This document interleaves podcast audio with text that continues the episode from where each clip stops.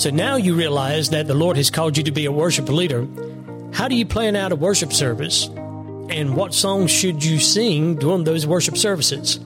On the next Ministry Focused Worship Essentials podcast, I want to give my fellow worship leaders who are listening some practical ideas about how to plan out a worship service and what songs that there are available and where to find those songs to use in your services.